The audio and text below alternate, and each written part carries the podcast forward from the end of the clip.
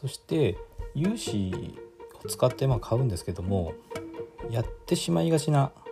ダメな融資っていうのを次に紹介します。収益不動産の仲介業者さんっていうのはまあみんな物件を売りたいんですよね。ということでまあいろんな方法で進めてきてくれます。でえっ、ともちろんいい業者さんもいて、まあ、お客さんの利益になるようにですね物件を選んで進めてくれる業者さんももちろんいますし中にはですね投資家の利益にならなくても物件が売れればいいやっていう考え方の業者さんもまあいるんですよね。だから利益にならない物件を勧められる場合もやっぱりあります。でよくある失敗の基本的な考え方なんですけどこれをやったら危ないよっていうことですね。でそれが銀行が融資を出してくれるっていうことは銀行がちゃんと調査してるんだから融資がつくんだったら物件この物件は買っても大丈夫だっていう考え方ですね。これは非常に危険な考え方です。で仲介業者さんっていうのは物件が売れれば儲かりますし銀行さんっていうのも金利を上乗せして返済さえしてくれれば儲かるんですよね。そこに必ずしもあなたが儲かる必要はないっていうことです。で銀行さんっていうのはあの属性を見てるっていう話をしましたよね。年収がいくらで金融資産いくら持ってるか。であのそれなぜ見てるかっていうと本当は見なくても良さそうに思いませんか？物件をちゃんと調査すれば。この物件がえっ、ー、といくらでこの物件を買えば家賃年収がいくらで返済比率が何パーセントであこの物件の条件だったら十分収支が回るからこの物件に融資を出そうと。判断すれば良さそうなんですけど実際そうじゃなくて買う人の属性を見てるんですよね。でこれなぜかっていうと物件の収支が回らなくなった時にだから空室が多くなった時とか突発的な修繕が発生した時とかそういう場合でもその物件を購入する人の持っている金融資産であったりとかあとは年収ですよね。そういうところからお金を出して補填してくれればいいんですよ。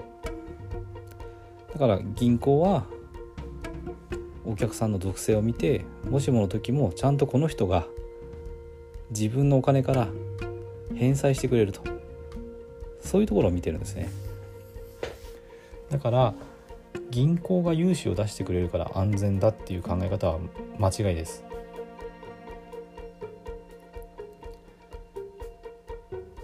で、まあ、失敗しないためにっていうことで返済比率が重要っていう話をしましたけれどもその根拠となる家賃年収ですね。これが妥当かどうかっていうのもちゃんと自分で調べてください。この話は何度かしているんですけども家賃年収が妥当かどうかっていうのは周辺の物件の入居者の募集条件ですね。これを調べてで購入を検討している物件の募集賃料が妥当かどうか。これで判断するのが基本です。でやり方っていうのはスーモとかですね。そういうあの借りる人、えーと、住む住む人ですね。入居者になる人が調べるようなポータルサイトで調べます。でそういうとこで調べて同じくらいの築年数それから駅からの距離間取りですね。同じような物件を探してでそういうまあ競合となるような物件ですね。ここがいくらでお客さんを募集しているのか入居者を募集しているのかこれを調べると妥当かどうかっていうのが判断できます。で妥当でなかった場合にはその妥当な賃料で計算し直すんですね。家賃年収を。でその計算し直した家賃年収で返済比率がどうなるかっていうのを確認してみると。そうすればあの自分で判断して安全かどうかっていうのが判断できます。からくれぐれも銀行が出すから安全じゃなくて自分で確認して安全かどうかっていうのは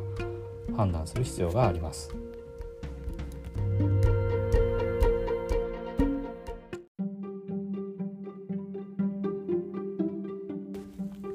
今回も最後まで聞いていただいてどうもありがとうございますチャンネルの説明ページに私がどんな人間なのかを知ってもらえる1分半ほどで読める簡易プロフィールのリンクを貼っています。公式 LINE のリンクも貼ってあります。こちらでは相談も受け付けていますので是非登録してください。サラリーマンが最速で経済的自由を得るには FX と不動産投資を組み合わせるのが最適と考えて投資を行っています。簡単に説明すると